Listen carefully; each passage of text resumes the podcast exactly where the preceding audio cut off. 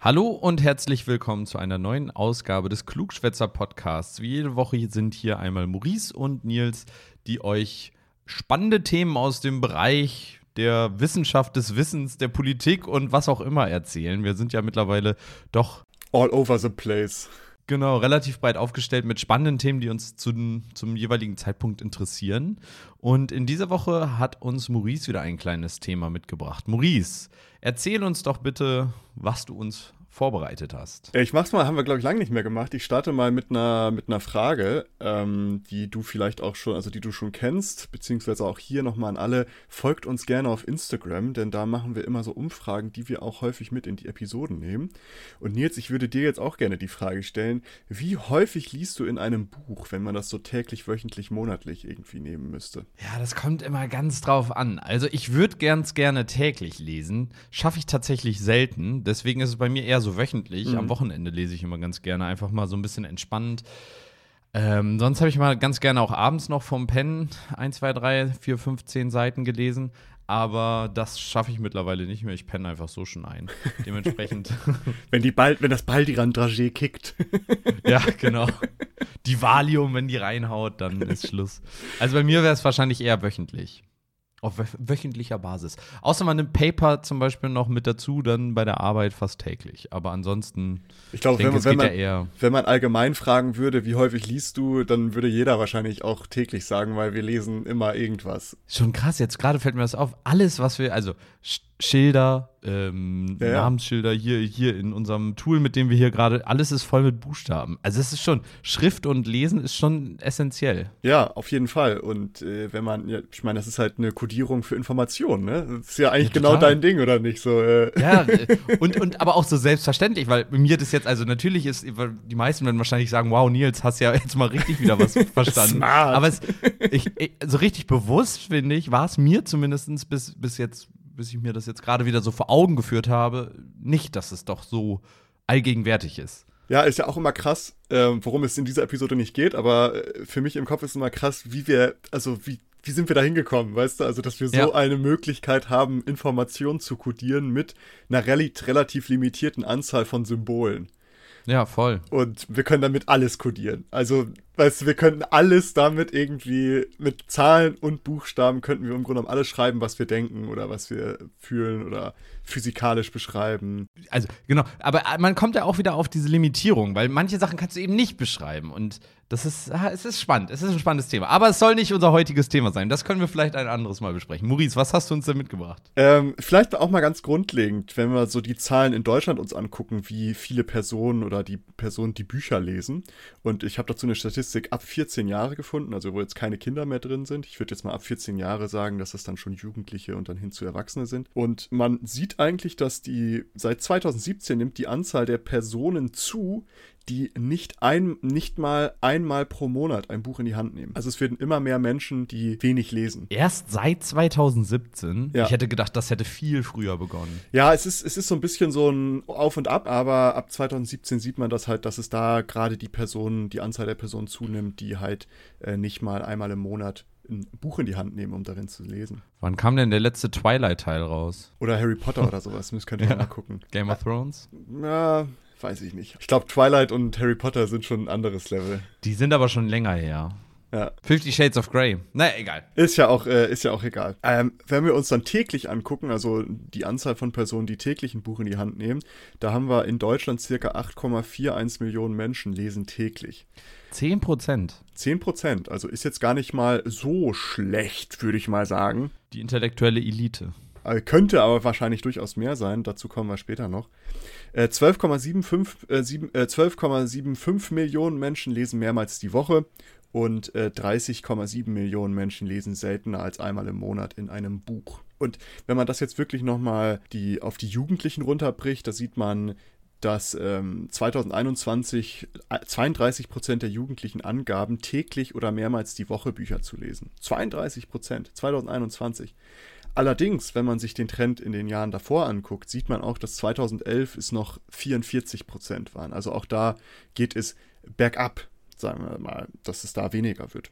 Ja, ganze 12 Prozent weniger, sogar über die 10 Jahre. Und es zeigt sich auch ein Geschlechterunterschied. Also man sieht, dass besonders Jungs viel weniger lesen. Auf die Frage, äh, wie häufig liest du in einem gedruckten Buch, gaben nur 12 Prozent der Mädchen an, dass sie nie lesen würden, also gar nicht, wohingegen 23 Prozent der Jungen angaben, dass sie überhaupt nicht lasen was krass ist. 23 Prozent. Ein Viertel, ja. Äh, 12 Prozent finde ich schon krass, aber 23 Prozent ist also krass. Und ich habe die gleiche Frage, was ich am Anfang schon gesagt hatte, habe ich auf Instagram an alle Leute dargestellt, die Bock hatten, zu, das zu beantworten und hier dran teilzunehmen. Und ähm, wir sehen da, dass tatsächlich in unserer Followerschaft äh, 33 Prozent täglich lesen. Äh, wöchentlich hat niemand für abgestimmt. Monatlich sind es 17 Prozent und weniger als monatlich sind es allerdings 50 Prozent. Ja, wir vereinen, wir vereinen die intellektuelle Elite und wirklich. Ähm, wir sind bei allem dabei. Es ist doch schön, dass, ja. dass, dass so viele Menschen uns hören. Aus allen Schichten und. Äh ja, genau. Ich finde es auch toll, dass wir diese, diese Dummbatze unter euch auch erreichen. Ihr seid so unter. nee, also es ist, ähm, es ist ja im Trend. Also man, man sieht, es ist nichts Ungewöhnliches, das, was wir jetzt hier erhoben haben. Wir sind sogar noch ein bisschen, ein bisschen anders als der Deutschland-Trend generell, wo ja nur 10% der Leute ungefähr täglich lesen. Ähm, aber sonst ist das ein relativ ähnliches Bild, sagen wir es so. Aber wenn wir das jetzt mal von diesem, okay, wie häufig liest man weg und hin zu Lesekompetenz, also wie gut liest man, wie gut kann man Texte verstehen und ähnliches. Und es gibt ja die PISA-Studien, die wir vielleicht alle kennen, wodurch ja auch äh, Bologna und sowas entstanden ist, als wir gemerkt haben, huch, wir hängen ganz schön hinterher in allen Dingen und hm, asiatische Länder überholen uns äh, 80.000 Mal. Laut der aktuellsten PISA-Studie, soweit ich weiß, können ein Fünftel ein Fünftel der 15-Jährigen in Deutschland den Sinn von Texten nicht erfassen und reflektieren. Und äh, auch da zeigt sich ein eindeutiger Geschlechterunterschied. Mädchen schneiden da eigentlich überall besser ab. Allerdings, was halt auch ein großer Faktor ist, ist soziale Unterschiede. Also die privilegiertesten 5, 25% der Schüler in Deutschland haben gegenüber den sozioökonomischen schwächsten 25% einen Leistungsvorsprung von 113 Punkten. Also bei Ach, PISA wird ja mit so Punkten gewertet, wie gut du halt bist. Und ähm, da ist der Leistungsvorsprung nur, weil man aus einer besseren sozioökonomischen Familie kommt oder eine Familie, die da besser gestellt ist, hat man direkten Vorteil. Aber ein Fünftel der 15-Jährigen in Deutschland können äh, den Sinn von Texten nicht erfassen und reflektieren. Insgesamt die, erreicht Deutschland bei PISA 2018 eine Punktzahl von 498 bei der Lesekompetenz und äh, damit hat sich Deutschland im Vergleich zu den letzten Durchgängen verschlechtert. Also 2015 war es noch 509 und 2012 waren es 508. Ähm, und bis 2015 hatte sich die Punktzahl eigentlich bis dato immer verbessert.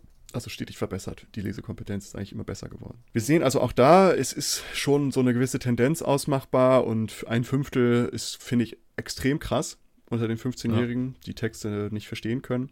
Und das überträgt sich dann natürlich auch ins Erwachsenenalter. Und wenn wir uns dann zum Beispiel auch Daten zu Leseschwäche angucken, sehen wir, dass 6,2 Millionen Menschen oder 12,1 Prozent der erwerbsfähigen Bevölkerung in Deutschland nicht oder nur unzureichend lesen kann. Und wenn wir jetzt nochmal auf deine Anfangserkenntnis zurückkommen, dass Text oder die Fähigkeit des Lesens eigentlich so viel ausmacht, also, dass wir dadurch so viele Informationen bekommen, dass wir dadurch so viel Dinge verstehen können und wissen, okay, das muss ich jetzt hier tun oder ähnliches. Äh, alleine, wenn man mal dran denkt, man ist jetzt auf dem Bahnhof und möchte wissen, wo der Zug abfährt, ne? Und wenn man jetzt wirklich ganz krasse Leseschwäche hat, du kommst ja überhaupt nicht klar. Also, keine Ahnung, ich kann mir das gar nicht vorstellen. Ich glaube auch, dass das, also, weil einfach so viele Sachen, deswegen gibt es ja auch so viel mit Piktogrammen Mhm. Ähm, also die wichtigsten Sachen sind ja häufig auch als Piktogramm oder als irgendwie erkennbares Schild. Stoppschilder sind überall auf der Welt gleich, selbst wenn man nicht lesen kann oder es in einer anderen Sprache ist, versteht man doch trotzdem immer sofort, na, hier vielleicht nicht entlang. Ähm, das heißt, da gibt es solche Sachen. Aber darüber hinaus, stell dir vor, du bist äh, tödlich allergisch gegen Nüsse, gegen mhm. Haselnüsse. Du kannst aber nicht lesen und, und guckst dann auf, auf äh, ein Etikett und verstehst halt nicht, äh, ob da jetzt eine Haselnuss drin ist. Und dann isst du mal die Haselnussschnitte und äh, zack, Lichter aus. Also die Einschränkungen, die damit einhergehen, die sind definitiv, glaube ich, kaum vorstellbar für Menschen, die damit nichts zu tun haben. Ja, ja, und auch gerade wenn du so an Behördengänge und sowas denkst, ne? Also auch da, keine Ahnung, ja. jetzt einen neuen Personalausweis beantragen oder ähnliches, musst du irgendeinen Antrag dir da durchlesen und gucken, okay, was brauchen die denn jetzt von mir, was muss ich machen? Steuererklärung. Äh, wo, wo mir schon die, die Birne brennt, so, wo ich, wo ich happy bin, dass ein Steuerberater das für mich macht. Ich wollte gerade sagen, da kommt ja auf der einen Seite die, die, die Fähigkeit des Lesens und äh, dann aber auch darauf hin, darüber hinaus, das, was du ja auch gesagt hast, das Verständnis des genau, Gelesenen. Richtig, ja. Weil das ist ja nochmal äh, zusätzlich herausfordernd bei den Texten na, teilweise. Also gerade, was du auch in deinem Studium halt gemacht hast mit Juristendeutsch äh, ja, oder klar. Juristinnendeutsch. Juristisches Deutsch ist für Laien ähm, schwer zu verstehen, würde ich behaupten, weil ja auch die Begriffe unterschiedlich ausgelegt werden, als sie das vielleicht im normalen Sprachgebrauch also gemacht wird. Also äh, da, ich glaube, das ist nochmal eine ganz andere Welt, aber ähm, das ist auch sowas, wo ich mir das jetzt hier durchgelesen habe, so die Zahlen dazu, habe ich mir halt auch wieder gestreift, so, krass, wenn man jetzt eine Leseschwäche wirklich hat und auch so den, den Sinn von Texten nur schwierig verstehen kann und dann bist du in so einem Kontext, wo du irgendwie so Behördenpapiere lesen musst oder keine Ahnung, du stell dir vor, du kommst hier in ein Land, in ein anderes Land und versuchst halt da ja. irgendwie noch Fuß zu fassen und hast dann noch eine Leseschwäche. Also richtig krass. Hat mich, äh, hat mich ein bisschen nachdenklich gestimmt. Ja, man denkt da ja nicht drüber nach, wenn man selber einfach ohne Probleme irgendwie, man geht durch die Welt und kann alles lesen, alles gut. Aber, also das sind so die Zahlen zu lesen und wie wir in Deutschland ungefähr unterwegs sind. Und ich habe, warum ich dieses ganze Thema jetzt überhaupt aufrolle, ist, äh, ich lese sehr, sehr gerne und sehr viel und ähm, ich habe so ein Ritual, ich lese täglich, also ganz, ganz selten mal nicht, aber ich lese eigentlich täglich vorm Schlafengehen und das dann irgendwie so eine halbe Stunde. Hab mir das so angewöhnt, dass ich das halt wirklich täglich mache und kann auch nicht mehr schla nicht mehr gut schlafen, wenn ich es nicht mache tatsächlich, außer ich bin komplett im Arsch. Ich habe ein paar Studien gefunden per Zufall, beziehungsweise ich habe einen Artikel gefunden, der übers Lesen berichtet hat und dann bin ich auf ein paar Studien gestolpert und zwar, warum Lesen vielleicht auch außerhalb von sich in der Welt zurechtfinden und Dinge verstehen, vorteilhaft ist. Und es gibt dazu tatsächlich sehr, sehr viele Studien, was für Vorteile Lesen hat. Der erste Vorteil ist eigentlich Wissen. Durch etliche Studien konnte gezeigt werden, dass regelmäßiges Lesen mit einem besseren Wortschatz, besserem Ausdrucksvermögen, besserem Deklarativ deklarativen Wissen, das ist sowas wie Sachwissen, Fakten etc. und ja halt generell halt mit einer besseren Allgemeinbildung zusammenhängen könnte. Grund für besseren Wortschatz, Wortschatz, könnte zum Beispiel sein, dass Lesen die für Sprache verantwortliche Hirnregion nachhaltig stimuliert. Es konnte eine Studie zeigen, die haben die Hirnströme morgens gemessen, also die hatten die Probanden mussten abends immer lesen und dann haben die morgens mit einem MRT die Hirnströme ausgewertet und man hat gesehen, dass da halt dieser Bereich, der, äh, der für Sprache verantwortlich ist, äh, deutlich stimuliert ist. Und das, dieser Effekt konnte sich auch noch zehn, äh, fünf Tage nachdem man mit dem Lesen aufgehört hat, konnte man das noch nachweisen. Also scheinbar passiert da wirklich was im Gehirn, wenn wir Bücher lesen und regelmäßig lesen und dass das auch eine Auswirkung auf, unsere Aus, auf unser Ausdrucksvermögen hat. Also Wissen. Wissen ist ein ganz großer Faktor. Und das hatten wir am Anfang auch angesprochen. Wir kodieren halt Informationen durch Symbole, in diesem Fall Buchstaben. Und ähm, wenn man dann halt viel liest, kriegt man viel Information. Man muss ja auch dazu sagen, dass wussten, also das ist ja keine neue Erkenntnis, das wussten die Menschen früher ja vor langer Zeit auch schon. Deswegen war es ja auch vielen, also in langer Zeit nur den Adeligen oder den Regierenden überhaupt erlaubt, lesen und schreiben zu, zu lernen, weil eben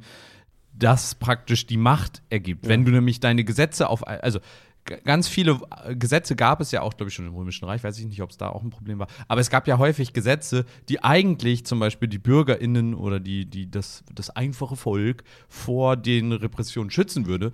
Aber dadurch, dass die nicht lesen konnten, konnten die das natürlich auch gar nicht wissen und waren dementsprechend natürlich weiterhin der Willkür der Obrigkeiten so gesehen ausgeliefert. Und daher war Lesen schon immer und, und Schreiben immer ein, ein, sag ich mal, Machtinstrument, um, sag ich mal, auch das Wissen irgendwie zu verstehen. Also ganz krasser Punkt. Auch einfach die, die Vorstellung, dass durch Lesen und Schreiben ja die, ich sag mal, ja, wie, wie beschreibt man das aber, dass sich halt dass Leute sich für einen bestimmten, so eine Revolution starten, weißt du? Also du ja. musst ja irgendwie Leute mit Informationen versorgen, damit die sich eine Meinung bilden können. Und wenn du das alles mündlich machen musst, weil niemand lesen und schreiben kannst, dann tickerst du da irgendwie alle Leute ab und versuchst da ein paar Leute von deinem Standpunkt zu überzeugen. Du kannst ja keinen Flyer oder so rumschicken, ne? Und das ist ja hm. halt, deswegen ist halt Wissen und Lesen ist halt schon Macht. Und es ist schön, dass wir das jetzt alle mittlerweile, ähm, dass wir alle den Zugang dazu haben. Aber Klar, das ist ein relativ obvious, obvious Take. Interessant fand ich aber wirklich, dass sich das auch im Gehirn ablesen lässt. Also, dass da Auf jeden halt so Fall. ein nachhaltiger Effekt von,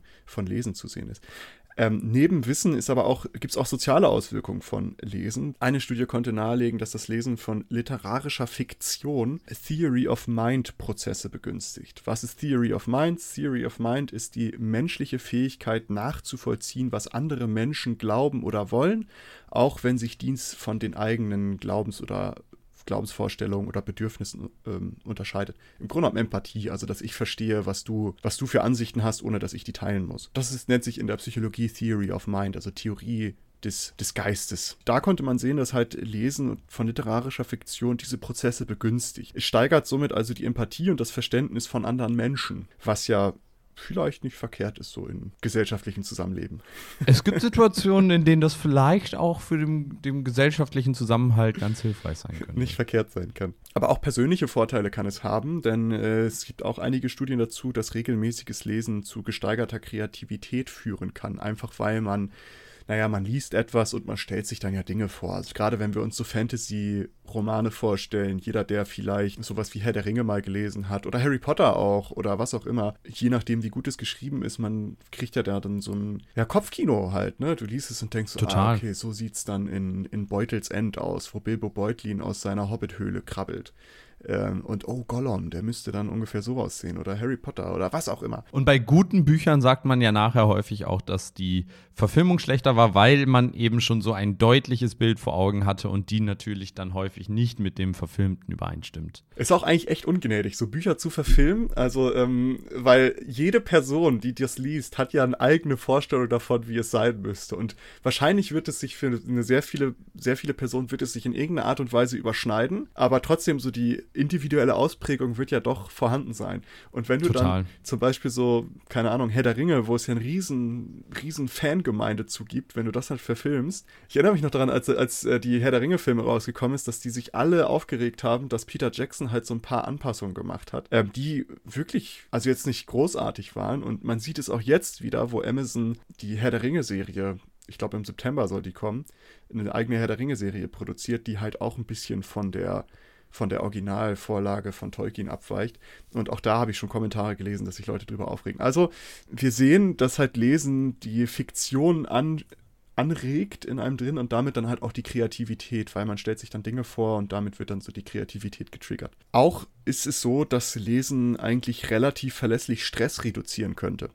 Denn äh, laut einer Studie würden nach 30 Minuten Lesen bereits positive stressmildernde Effekte eintreten, wie vergleichbar zum Beispiel zu Yoga oder Meditation. Ich wollte gerade sagen, Lesen hat ja auch einen meditativen mhm. Charakter, mhm. finde ich, weil durch das Lesen, du musst dich praktisch fokussieren auf praktisch diesen einen Input, du liest, währenddessen musst du dich auch ein bisschen auf das Gelesene konzentrieren und kannst nicht mehr mit 10.000 parallelen Gedanken durch die Gegend rasen und hast automatisch dadurch so eine Art Fokussierung auf das Hier und Jetzt und zumindest auf das Buch. Und deswegen, das kann ich mir richtig gut vorstellen, dass dieser Effekt dort auftritt. Voll. Und ich meine, wir kennen das alle, man kann nicht gleichzeitig an irgend, über irgendwas grübeln und lesen. Also wie häufig hat man das, wenn man so liest und dann schweift man so irgendwie einen Gedanken ab und dann denkt man so, scheiße, ich muss die letzten zwei Seiten nochmal lesen, weil genau, ich nichts ja. mitbekomme. Ich habe zwar gelesen, aber ich habe nichts wahrgenommen. So. Die Augen haben, haben ja, genau. aufgenommen, genau. aber das Gehirn hat nicht verarbeitet. Ja, genau. Spannend eigentlich, weil in anderen Situationen können wir das ja. Ja, das stimmt. Ich glaube, ich glaub, es ist halt, kommt auch von, auf den Umfang der Informationen an. Ne? Also wenn du halt wirklich so zwei irgendwie Seiten liest an Informationen und gleichzeitig halt noch irgendwie am Denken bist. Ja, wahrscheinlich ist es kognitiv schwieriger, einen Text zu lesen. Also du nimmst das Visuelle wahr, du musst das Gelesene, also die Schrift, erstmal, sage ich mal, interpretieren, dann verarbeiten, was das ist, dir das vorstellen und dann verarbeitest du das in deinem Kopf, was da steht. Das ist wahrscheinlich deutlich aufwendiger als einen, einen Film zu gucken, in dem ja im Endeffekt ja, sage ich mal, der visuelle Input schon vorverarbeitet ist. Also ich ja. sehe ja etwas wie in der Realität. Es ist einfacher, das aufzunehmen. Ich muss es mir nicht vorstellen, denn ich sehe es ja. Ich kann höchstens darüber nachdenken, was meinen die damit, wie ist da die Interpretation dieser Situation, aber nicht mehr, ich muss das gelesene Wort umsetzen. Also ist wahrscheinlich Lesen anstrengender als Filme gucken. Ja, auf jeden Fall glaube ich auch. Das glaube ich auch. Ja. Wobei natürlich so Filme gucken, digitaler Konsum ist ja fürs Gehirn dann halt eher aufreibend, weil du halt so viel Bilder pro Sekunde hast, die in deine, in deine Retina donnern und dein Gehirn halt überladen. Ähm, weswegen man ja zum Beispiel nicht direkt vorm Schlafengehen vor dem Fernseher hängen sollte. Deswegen ist das auch so ein sehr toller Trend, dass die Hälfte der Menschen mindestens wahrscheinlich schon Schlaf, im Schlafzimmer einen Fernseher stehen hat, weil wir es nicht mehr schaffen, ohne diesen Input einzuschlafen. Du, ich kenne auch genug Leute, die das machen, aber es gibt ja einige, einige Daten dazu, dass man dann halt schlechter schläft. Aber bei Lesen sieht man halt, dass das die stressmildernde Effekte hat, weil man sich, wie du schon gesagt hast, man konzentriert sich ganz explizit auf ein Ding und man wird auch ein bisschen abgelenkt und man kann dann mal vielleicht irgendwie ein bisschen runterfahren. Das passt auch zum nächsten Punkt, runterfahren und sich auf Dinge konzentrieren, denn Bücher können auch tatsächlich gegebenenfalls bei individuellen Problemen helfen und die psychische Gesundheit sowie das Wohlsein fördern. Dafür gibt es tatsächlich einen Namen, das nennt sich Bibliotherapy, also Büchertherapie im Grunde genommen übersetzt und es soll im Grunde genommen folgenden folgendermaßen funktionieren. Also, wenn jemand etwas liest, soll dem jemand gezeigt werden, dass auch andere gegebenenfalls ähnliche Probleme haben. Also, wenn ich jetzt, keine Ahnung, ich äh, habe mit Mobbing zu kämpfen an der Schule und ich lese ein Buch, wo dem Protagonisten das Gleiche widerfährt, und ich setze mich damit auseinander und sehe, okay, ich bin nicht die einzige Person, die dieses Problem hat und ich bin auch nicht die erste Person, die dieses Problem hat und es gibt auch Lösungen beziehungsweise andere Lösungen für das Problem als das, was ich mir gegebenenfalls gerade denke. Und man wird da halt mit konfrontiert. Das ist tatsächlich gegebenenfalls so sinnvoll oder so hilfreich, sich so zu therapieren, sage ich mal, dass einige Studien zeigen konnten, dass Lesen bei zum Beispiel depressiven Gefängnisinsassen dazu führt, dass diese für einen Zeitraum des Les für den Zeitraum des Lesens ihre persönlichen Gedanken abschalten können. Da hätte ich mal eine Rückfrage zu. Das finde ich interessant, weil ich persönlich würde dem auch zustimmen, denn ich finde, dass das wenn man etwas liest, dass das dazu führt, dass man sich da in die Situation hineinversetzen kann, dass man selbst Erlebtes eventuell verarbeiten kann, aber eventuell auch negative Aspekte wieder hochkommen könnten. Würdest du das auch so sehen? Äh, klar, logisch. Also äh, es kommt natürlich mal drauf an, was man dazu liest. Ne? Das ist ja wahrscheinlich auch ja. die Frage. Interessant, weil ich erinnere mich da zurück, darüber haben wir nämlich schon mal diskutiert bei unserer Folge der äh, Triggerwarnungen, mhm. wo Studien das Gegenteil so ein bisschen gezeigt hatten, wenn ich mich recht entsinne. Aber korrigiere mich da, wo die meinten, dass Triggerwarnungen in der Hinsicht gar nicht so, weil es nicht eindeutig zu zeigen war, dass tatsächlich dieses Gelesene zum Beispiel, in dem Fall war es, glaube ich, auch Gelesene, dazu führt, dass man eine äh, wieder Retraumatisierung hatte. Erinnerst genau, also es gab an? da äh, mit durch Selbstangaben, da haben Leute, die halt ein Trauma erfahren haben, haben gesagt, dass durch diese durch das Lesen der Textpassagen, die ihrem Trauma entsprochen haben, also zum Beispiel, ich wurde von einem Auto überfahren und äh, ich lese jetzt einen Text, naja, ist es ist ein Trauma. Also, ich werde mal von einem Zehntonner überfahren, weißt du? Ja, aber das, also, ich glaube, 90 Prozent, die kommen nicht mit einem Trauma davon. Ja, äh, okay, das stimmt wahrscheinlich. Aber keine Ahnung, war jetzt einfach ein Beispiel. Ja, ja, Und dann liest weiß, du einen Text du darüber, wie jemand sehr detailliert überfahren wird, dass, äh, dass die halt gesagt haben, es ist jetzt nicht unbedingt, dass es das Trauma jetzt triggert in seltenen Fällen. Ähm, und was man dann halt gesehen hat, dass deswegen Triggerwarnungen auch vielleicht nicht ganz so vorteilhaft sind, weil das halt so die Leute in Watte packt. Ja. Äh, wer dazu mehr erfahren möchte, könnte, kann gerne äh, die Episode Triggerwarnung sich anhören. Ich weiß gar nicht, wie die gerade heißt. Ich glaube, sie heißt einfach Triggerwarnung. Ich glaube wohl. Äh, die kann man sich gerne mal anschauen zu der ganzen Thematik. Da haben wir ein paar Studien dazu besprochen, die zu dem Schluss kommen, äh, was wir gerade besprochen haben. Aber wenn er es nochmal detaillierter haben möchte, guckt da gerne mal rein. Also klar, also die, ich glaube trotzdem, die Möglichkeit besteht, wahrscheinlich nicht im Allgemeinen, aber die Möglichkeit besteht ja trotzdem, dass man gegebenenfalls auch ähm, Dinge liest, die einen jetzt nicht ganz so viel gut machen. Aber das ist ja diese Konfrontation mit Dingen, dass man sich damit auseinandersetzen muss. Ich wollte gerade sagen, eventuell ist es ja tatsächlich so, dass unser Hirn auch vor allen Dingen in der Lage ist, die positiven Aspekte daraus zu ziehen. Und zwar diese verarbeitende und, und äh, Self-Healing in Anführungsstrichen, dass man äh, eben diese Aspekte vor allen Dingen nutzt und weniger die retraumatisierenden Aspekte. Ich glaube, das äh, ist nur ein Guessing hier, keine Ahnung, äh, ob das stimmt, aber ich könnte mir das schon vorstellen, dass also dass das schon auch gegeben sein könnte. Genau, also ist, ähm, wenn ich dazu jetzt noch mal ein paar, ein paar mehr Sachen, also ich hatte das ja mit den Gefängnisinsassen angesprochen, da hatten sie nämlich eine Studie gemacht, da haben sie dann äh, vorher äh, depressive Gefängnisinsassen im Grunde genommen, sich rausgepickt und die haben dann so äh, regelmäßiges Lesen als Aufgabe bekommen. Und da konnten die dann halt sehen, dass, die, dass es denen besser ging dadurch, weil ja. sie halt abschalten konnten und mal kurz irgendwie entfliehen fliehen konnten, so einer gewissen Art und Weise. Und es gibt dazu auch tatsächlich schon Metastudien. Für alle, die nicht oh. wissen, was Metastudien sind, Metastudien ist eine Studie, die sich Studien anguckt, im Grunde genommen. Also diese Metastudie hat sich gefragt, okay, wie ist dieser Effekt von Buchtherapie? Und hat sich dann nach gewissen Kriterien, die die dann festlegen, haben sie sich Studien gesucht, die dazu gemacht wurden und die werten dann all diese Studien aus, um am Ende zu gucken, gibt es irgendwie so einen roten Faden oder eine Erkenntnis, die alle Studien miteinander teilen, gibt es etwas, was wir fundiert wirklich sagen können, was vielleicht schon mehrere Studien herausgefunden haben. Und es gibt Metastudien dazu und die haben gezeigt, dass Lesen bei bestimmten Problemen einen signifikanten Mehrwert haben kann und sogar genauso effektiv sein kann wie Behandlungsmaßnahmen von Therapeuten. Ähm, und bestimmte Probleme explizit, weil es kann natürlich nicht ein Allheilmittel für alles sein, ist ja auch logisch, aber es gibt so bestimmte Bereiche und je nachdem, wie die Ausprägung darin ist, kann Lesen und sich mit Literatur zu dieser Thematik auszusetzen und das zu lesen, kann einen sehr, sehr wohltuenden Effekt haben. Also das ist auch etwas, auch in der Gesundheit kann es vorteilhaft sein, aber nicht nur in der psychischen Gesundheit, sondern auch wirklich in der, naja, ich sag jetzt mal physischen Gesundheit, die zwar auch mit der mhm. Psyche zu tun hat, aber da man ja weiß, dass Lesen kognitiv fördert, wir hatten das ja gerade eben schon besprochen, man verarbeitet Buchstaben, setzt die zu Wörtern zusammen und dann setzt man Wörter zu Sätze zusammen und dann aus diesen Sätzen nimmt man dann einen Sinn. Was komplett mindblowing ist, wenn man das jetzt mal so sagt. Ich habe das vorher noch nie so formuliert und das für mich so selber irgendwie festgelegt, aber du fügst, du machst es ja wirklich so. Also krass. Naja, aber das ist ja natürlich irgendwie, irgendwie kognitiv, da passiert was im Gehirn und es ist kognitiv sehr fordernd. Wir wissen ja auch, dass kognitives, also wenn man sehr, sehr viel kognitive Arbeit macht, dass das Alzheimer vorbeugen kann.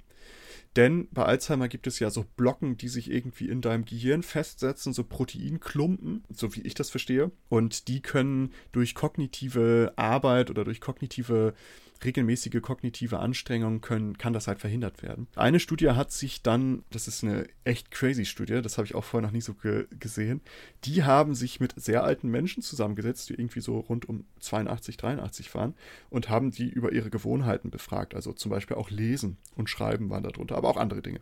Aber bei uns geht es ja jetzt erstmal hier um Lesen. Und dann haben die gewartet, bis diese Menschen gestorben sind, haben die Gehirne rausgeholt oh. und haben sich die Gehirne angeguckt.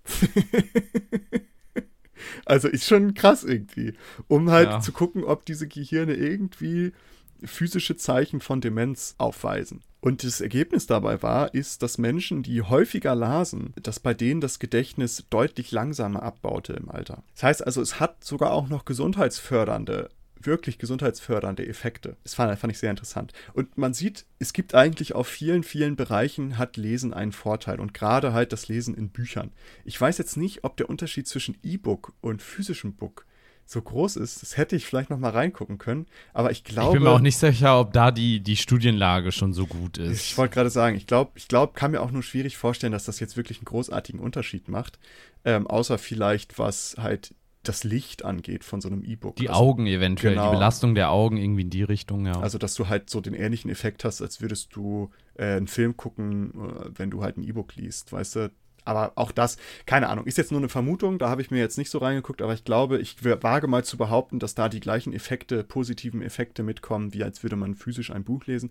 Und es ist auch so, dass diese Effekte hauptsächlich oder vielmals bei fiktiven Geschichten eintreten. Also wenn man gerade so in Fiktion eintaucht und nicht unbedingt Sachbücher. Ich habe mich da sehr, sehr tief eingelesen und habe mir diese ganzen Studien mal angeguckt. Und es gibt dazu noch viel, viel mehr, aber ich habe jetzt mal so eine Auswahl an Bereichen und Studien rausgesucht, die ich auch alle in den, in den Shownotes verlinkt habe. Aber um das mal vielleicht nochmal so abschließend zusammenzufassen, ist, wir sehen halt eigentlich über in Deutschland, dass das Lesen weniger wird. Also über die Altersstufen hinweg. Wir sehen immer mehr Leute lesen weniger oder immer weniger Leute lesen lesen viel. Und das zeigt sich dann zum Beispiel auch in sowas wie so Lesekompetenz oder Leseschwäche, dass wir da halt sehen, dass immer mehr Menschen Probleme haben, den Sinn in Geschriebenem zu verstehen oder generell halt Geschriebenes zu lesen. Wobei das halt vielleicht nicht so gut ist, weil eben Lesen so viele Vorteile hat, die gesellschaftlich, aber auch individuell gegebenenfalls äh, ja, erwünscht sind. Und deswegen habe ich mir gedacht, ich mache eine Episode dazu und äh, versuche Leute dazu zu animieren zu lesen. Ich würde sehr, sehr gerne jetzt, und ähm, das vielleicht nochmal ein Shoutout, folgt uns auf Instagram, Nils. Ich würde sehr, sehr gerne in den nächsten Tagen oder Wochen oder was auch immer unsere jeweils Top 3 Bücher, die wir gerade haben. Ob du irgendwelche geilen Bücher hast, die musst du jetzt noch nicht sagen, du kannst es dir in Ruhe überlegen.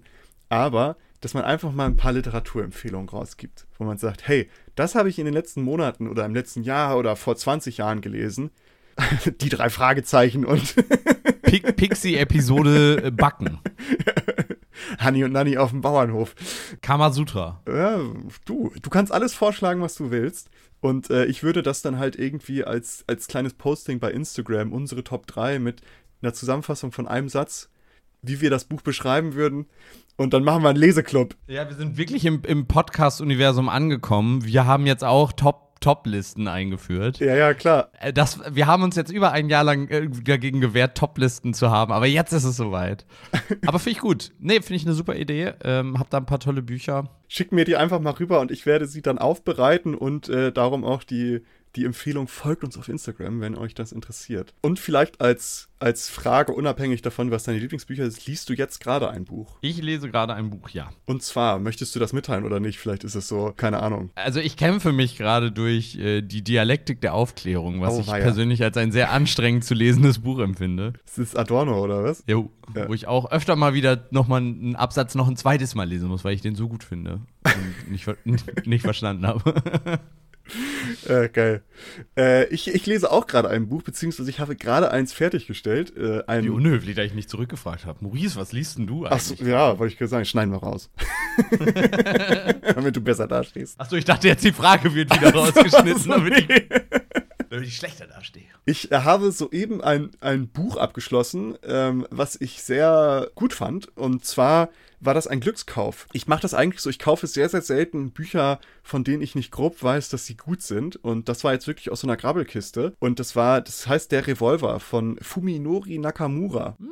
Äh, Ist ein sehr, sehr cooles Buch gewesen. Ist eine kleine Novelle, nur so 120 Seiten irgendwie um den Dreh. Und es geht darum, dass jemand eine Leiche findet, wo eine Pistole neben liegt, ein Revolver. Und äh, der jemand nimmt die Revol den Revolver mit und wird besessen von diesem Revolver und möchte irgendwann diesen Revolver auch abfeuern. Es ist sehr spannend, sehr cool geschrieben und äh, hat mir gut getan. Aber damit bin ich durch und ich habe jetzt ein Sachbuch angefangen. Ich lese selten als acht Bücher, aber The Story of Tea heißt das. Und das ist von einer, ich glaube, von einer Harvard-Professorin Carol Hooven. Die schreibt über ihre Erkenntnisse zu Testosteron, wie das und was das im Körper macht und wie das vielleicht auch Verhalten beeinflussen kann und so weiter und so fort. War ein großes Buch im letzten Jahr, war auch ein bisschen kontrovers diskutiert und ich dachte, komm, ich guck da mal selber rein. Und dann habe ich das geschenkt bekommen zu Weihnachten. Jetzt bist du äh, voll in dieser neuen Männer-Selbsterkenntnis, wie heißen die nochmal? Die neue Männlichkeit und äh, kämpfst für dein Testosteron. Nö, ich spritze mir jetzt zwar jeden Tag noch ein bisschen extra, aber äh, nee, keine Ahnung, ich, ich fand es einfach interessant und ähm, ich habe ich hab so ein paar Interviews mit ihr ge gehört und fand sie sehr fundiert und sehr objektiv und da dachte ich, komm, ich guck mal rein. Und ich habe jetzt aber auch erst nur die ersten drei, vier Kapitel gelesen gestern. Ja. Und da bin ich jetzt gerade drin. Aber das vielleicht so zum, zum Rundumschlag. Ihr teilt uns auch gerne mit, ob ihr gerade etwas lest oder ob ihr etwas Schönes lest. Ich würde damit auch die Episode schließen. Schlagen wir mal den Buchdeckel zu, wa? Ich wollte gerade sagen, und äh, ich möchte hier euch nochmal alle dazu aufrufen, mehr lesen. Lest täglich in Büchern. Sonst kriegt ihr Alzheimer. No pressure, no pressure, aber Aber ich bin später im, äh, du, im Altersheim bin ich noch fit. Und was mit dir? so, jetzt, jetzt habt ihr, jetzt liegt in eurer Hand. Und hört mehr Klugschwätzer-Podcast, das hilft auch gegen Alzheimer. Weil ihr ja euer Hirn anstrengt und das hilft ja auch. Studien haben gezeigt, dass der Klugschwätzer-Podcast, keine anderen Podcasts hatten den Effekt, aber nur der Klugschwätzer-Podcast hatte den Effekt, dass Menschen im Durchschnitt besser aussehen, durchtrainiert sind as fuck, sich total glücklich und wohlfühlen, kognitiv und, und auch sonst auf bester Gesundheit sind. Maurice, wir wissen schon jetzt, dass 50% unserer Zuhörer zum, zum äh, literarischen Bu Bodensatz gehören. Ne? Wir können jetzt nicht mehr, zumindest der Instagram-Umfragen-Teilnehmer. Ja, das stimmt, aber darum, wenn sie hier den Podcast hören, dann sind sie auf dem gleichen Level wieder, ist alles gut. aber um, um das in gewohnter Manier abzuschließen, äh, haben wir ja immer noch eine tolle, eine tolle Abschlussfrage, die jetzt nichts mit der Thematik zu tun hat, beziehungsweise vielleicht hat es schon etwas mit der Thematik zu tun. Ha äh, zu tun. Nils, kannst du momentan eine gute Serie empfehlen? Hast du überhaupt irgendwas in letzter Zeit mal wieder geguckt oder einen guten Film? Ich äh, bin komplett am struggeln und ich brauche, ich brauche Input. Ja, nee, das ist voll ärgerlich. Ich bin im Moment, komme ich da überhaupt gar nicht zu. Ja, wobei, aber es ist jetzt auch kein Geheimtipp, ne? Also, The Book of Boba Fett habe ich angefangen, bin jetzt auch noch nicht durch, konnte es noch nicht binge-watchen, aber fand das äh, wie immer sehr äh, gut. Ich mag ja diese ganzen neuen Star Wars, also die neuen Filme natürlich Ah, doch, mag ich auch. Ist ein bisschen komisch, wenn die da mit ihren Ponys da über ein Raumschiff reiten, aber ähm, ist auch okay. Ich bin ja ein Star Wars-Fan. Aber die Serie, genauso wie The Mandalorian, beides sehr, sehr zu empfehlen. Gerade jetzt auch. Also Boba Fett, vielleicht der Kritikpunkt, kommt gar nicht so viel drin vor, aber wieder schön gemacht. Viele Aliens, das mochte ich sehr gerne. Das ist auf jeden Fall meine Empfehlung, die ich jetzt gerade zumindest gucke. Und ansonsten, das Dschungelcamp ist vorbei. Kann man aber bestimmt noch in der Mediathek da von RTL gucken. War auf jeden Fall auch wieder ein Knaller. Nicht so gut wie die letzten Jahre, aber es gab auch die Highlights. Ein paar sehr nervige Menschen. Also wer sich da, ähm, wir wissen ja, viele von unseren ZuhörerInnen gucken wahrscheinlich auch das Dschungelcamp. Von daher, das auch noch eine kleine Empfehlung. Und du, Alles klar. hast du einen Film, eine Serie? Nee, äh, oh, doch, ich, doch, ich habe eine Serie. Und zwar, ähm, ich weiß nicht, ob du früher Cowboy Bebop geguckt hast. Nee, aber Netflix versucht vehement, mir diese Serie nahezulegen. Für alle die, die vielleicht irgendwann mal Animes geschaut haben, es gibt eine Anime-Serie, Cowboy Bebop, die sehr gut ist, tatsächlich. Ähm, ich bin jetzt nicht so der absolute Anime-Crack, ich kenne mich damit jetzt nicht wirklich großartig aus, aber das habe ich früher geguckt und fand, äh, fand es sehr gut und ähm, fand es sehr schön. Und dafür gibt es jetzt eine Verfilmung, also eine Realverfilmung mit richtigen Menschen. Und äh, ich war sehr begeistert davon und es hat, äh, ich fand spaßig. Ich bin ja jetzt aber auch nicht so der heftige Cowboy Bebop Fanboy, der da vielleicht mehr Kritik gegenüben kann. Aber ich fand es sehr interessant. Es geht im Grunde genommen um einen intergalaktischen Kopfgeldjäger. Klingt spannend. Fand ich sehr, sehr spannend und halt mit Humor und ist ein bisschen spaßiger und schön. Ähm, und wenn wir so bei Reality-TV-Shows sind, was kann ich da denn empfehlen? Äh, oh, oh, ich habe, oh, das habe ich, ähm, wie heißt das denn? Das ist eine, es ist eine Serie, ich glaube, die kommt aus Spanien oder Lateinamerika, gibt's auf Netflix. Liebe, Liebe lügt nicht, heißt die, glaube ich. Das ist der perfideste Scheiß, den ich je gesehen habe. Ja, die ganzen Dating-Formate sind alle nur perfide, Ja, aber das ist noch viel, viel krasser. Ich sag's dir. Da werden Pärchen, die halt schon so ein bisschen Probleme haben, werden halt eingeladen. Und dann geht es so rum, dass es in der ersten Runde gibt es so mit Lügendetektor Fragen. Dann können die so Fragen stellen und so, hast du mich schon mal betrogen und pipapo. Schon großes Drama. Aber dann werden diese Pärchen getrennt und gehen in verschiedene Villen. Und die eine Hälfte bleibt halt alleine unter sich und die andere Hälfte bekommt halt hotte Singles mit rein ins Boot geschmissen. Und auch so, dass das zum Beispiel Ex-Freunde sind oder sowas. Hm. Von denen. Und dann gibt es einen Jackpot, also Geld, was gewonnen werden kann. Und dieses Geld ist immer, wenn Leute die Wahrheit sagen bei diesen Lügendetektoren, geht, kommt Geld drauf, wenn sie lügen, kommt Geld runter. Und diese, diese, dieses, die Pärchenhälfte, die in, alleine in dieser Villa ist, kriegt dann immer so Videos gezeigt von ihrer besseren Hälfte in der anderen Villa. Und diese Videos sind so richtig perfide zusammengeschnitten, dass man das Gefühl Ja. hat, die haben da eine riesen, keine Ahnung, eine riesen Lustfete, die die da feiern. Und die müssen dann dafür bezahlen, dass die dann halt so, das war die Basic-Version. Willst du die Premium-Version sehen? Und dann alle so, Ah. ja, ich, ich knall die 3000 Euro, knall ich raus. So. Und dann zeigen die noch so richtig schwierig zusammengeschnitten. Weißt du, ich, ich saß so und dachte so, Ja, okay, ja. was geht hier ab? So, die wollen einfach, dass sich die Leute trennen. Ja, klar. Das ist ja im Endeffekt, also in einer äh, grundlegenden Version gibt es das ja schon länger auch im, im deutschen Qualitätsfernsehen und heißt dort äh, Temptation Island. Äh, dort gibt es auch die Möglichkeit eben, da sind die zwar die Paare getrennt dann in zwei Villen, die Frauen, die Männer zusammen mit jeweils anderen Singles und da geht es auch nur darum, schön rumzuflirten und rumzuvögeln. Ähm, auch sehr zu empfehlen, ähm, wer da hingeht, der ja, kann schon davon ausgehen, dass es nicht klappt. Aber äh, das auch, das klingt gut. Also ich muss sagen, es ist, äh, ich weiß nicht, welche Art von, also was Psychologen daraus lesen, dass uns das gefällt, aber äh, es ist spannend, es ist faszinierend. Vielleicht machen wir mal einen Lunchbreak oder so dazu zu Konsum von Reality-TV und was das, warum wir das gerne gucken. Ich glaube, man fühlt sich überlegen. Ja, Ich wahrscheinlich. glaube, es liegt, ja, Dass du so denkst, so, liegen. boah, sind das komische Menschen. So gut, dass ich hier schön gemütlich zu Hause sitze. Ja, wir sollten mal eine Psychologin oder einen Psychologen dazu einladen und äh, Über. Reality-TV-Shows, die wir so geguckt haben, reden. Nee, nein, wir, wir bloß nicht. Wir verraten der Person nicht, dass wir äh, das auch konsumieren. Nachher denkt die noch schlecht von uns. In dem Sinne. In dem Sinne, folgt uns auf allen Social-Media-Kanälen, auf Spotify, bewertet uns auch gerne bei Spotify, das sehen wir ganz, äh, ganz, ganz gerne. Momentan sind wir doch bei fünf Sternen. Das muss sich ändern. das kann doch nicht sein, dass, dass so viele Leute uns so gut finden. Ich glaube, das, ist ein- das ist ein Fake. In diesem Sinne, vielen lieben Dank fürs Zuhören. Ich hoffe, es hat euch gefallen. Lest mehr, guckt Reality-TV-Shows. Es geht beides. Macht beides Spaß. Bis zum nächsten Male. Tschüss.